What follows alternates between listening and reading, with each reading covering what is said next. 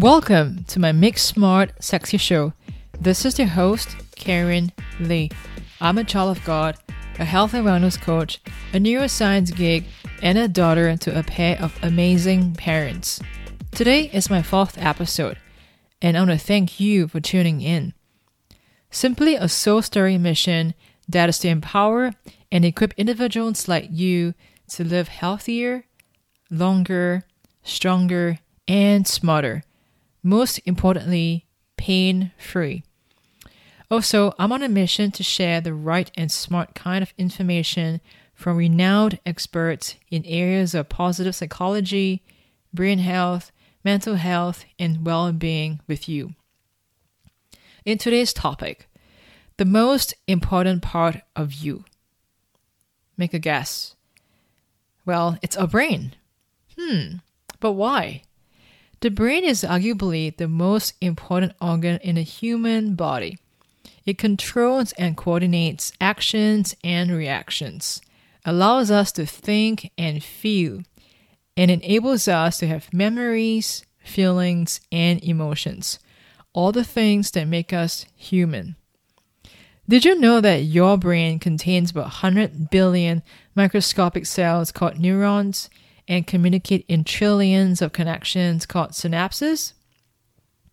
According to WebMD.com, the cortex, which is the outermost layer of brain cells, controls of thinking and voluntary movements.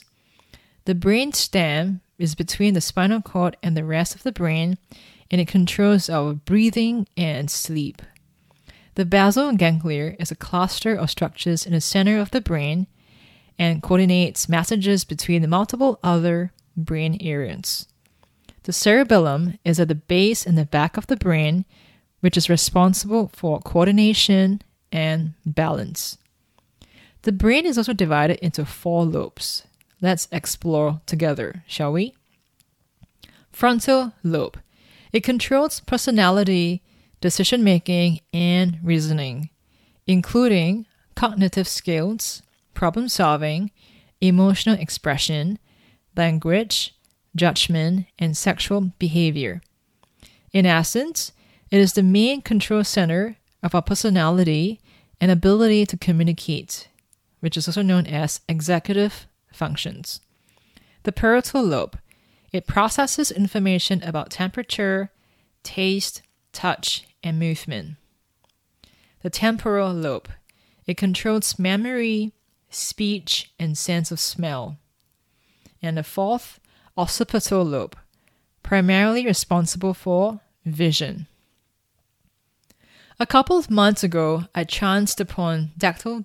Dr. Daniel Amen, spelled A M E N, from the Model Health Show by Shawn Stevenson, whom I love on Spotify go check him out.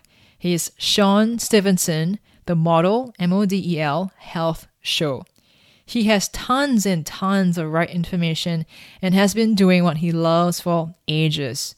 I'm just a newbie compared to him. But hey, it's never too late to start.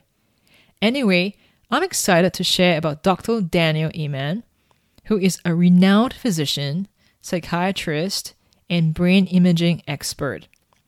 He is also a double board certified psychiatrist who calls table tennis the world's best brain sport. Huh. Why? Because he said it is highly aerobic and uses both the upper and lower body and is great for eye hand coordination and reflexes. Now, you must be thinking, what about aerobics or dance? Well, I'm sure they require the same sort of reflexes, if not more, like memory for choreography. So, does our diet have anything to do with our brain? I'm glad you ask. Absolutely. For starters, eating crappy food like processed and junk food is not a reward, it is a punishment. I eat what I love. And I ask myself, does this food love me back? It's really about having a healthy relationship with your food. The pituitary gland is a part of the endocrine system. Its main function is to secrete hormones into your bloodstream, and this is known as the gut brain axis. It refers to the physical and chemical connections between your gut and brain. Neurotransmitters and other chemicals produced in your gut also affect your brain. So you are what you eat. This would be another episode, I promise. So, you might ask, how do we better our brain? Well, look at what you eat. Okay, so what are the healthy foods for our brain? Colorful fruits and veggies. That's one. Two, colorful low GI fruits and veggies. Three, healthy fat. Four, high quality fiber. And fifth, water, which I can't stress enough. If I were to ask you, listeners, do you love yourself? If so, how far would you go to protect your brain? Here's an analogy I'm going to love someone who loves me back. So before I eat a donut, I ask myself, does this donut love me back? What good does it do for me apart from sweetening my palate? It is a temporary sugary rush, but accumulatively, it can be detrimental to my body and brain health. If the food and drinks are able to reciprocate your love with goodness and awesomeness, then it is good for you. You are encouraged and so worthy to have a healthy relationship with your foods. Having such a powerful analogy makes me want to choose my foods wisely. One thing you could start doing is start adopting this as a daily tiny habit and starts to see massive change happening to you soon, like decision making. Now, I want to talk about thoughts and listen to this. Every time you have a thought, your brain releases chemicals that immediately change your body. Your hands get wet and cold, your heart beats fast, causing heart rate to change, and etc. And when you have happy thoughts, cheerful thoughts, hopeful, loving, or purposeful thoughts, your brain releases a completely different set of chemicals which releases to your body. Thoughts are automatic, and it happens. And thoughts can lie. Just because you have a thought has nothing to do with whether or not it's true. Wow, listen to this again. Just because you have a thought has nothing to do with whether or not it's true. So the next time you feel sad, angry, bitter, or nervous, write down what you're thinking and ask yourself if it's true. In this uncertainty period, there's no negative emotion. Oh, why? Because all emotions are perfectly normal. It is normal that you're feeling scared. It is normal that you're feeling worried or even anxious. And are you going to dismiss such feelings just because they are not innately yours? Or are you starting to self condemn and be guilty about them? Instead, do this. Ask yourself these questions Is my present unhappy thought true? How do you feel when you believe in the thought? How would you feel without the thought? And what need in me is unmet? Every human has basic needs to meet. When we have emotions we do not understand, especially in such a time, we look at our human needs. Maslow's hierarchy of needs is a theory in psychology proposed by Abraham Maslow. In his 1943 paper, A Theory of Human Motivation, in Psychological Review, Maslow subsequently extended the idea to include his observations of humans' innate curiosity. Maslow's hierarchy of needs is a description of the needs that motivate human behavior. He proposed five different kinds of human needs, beginning with the most basic survival.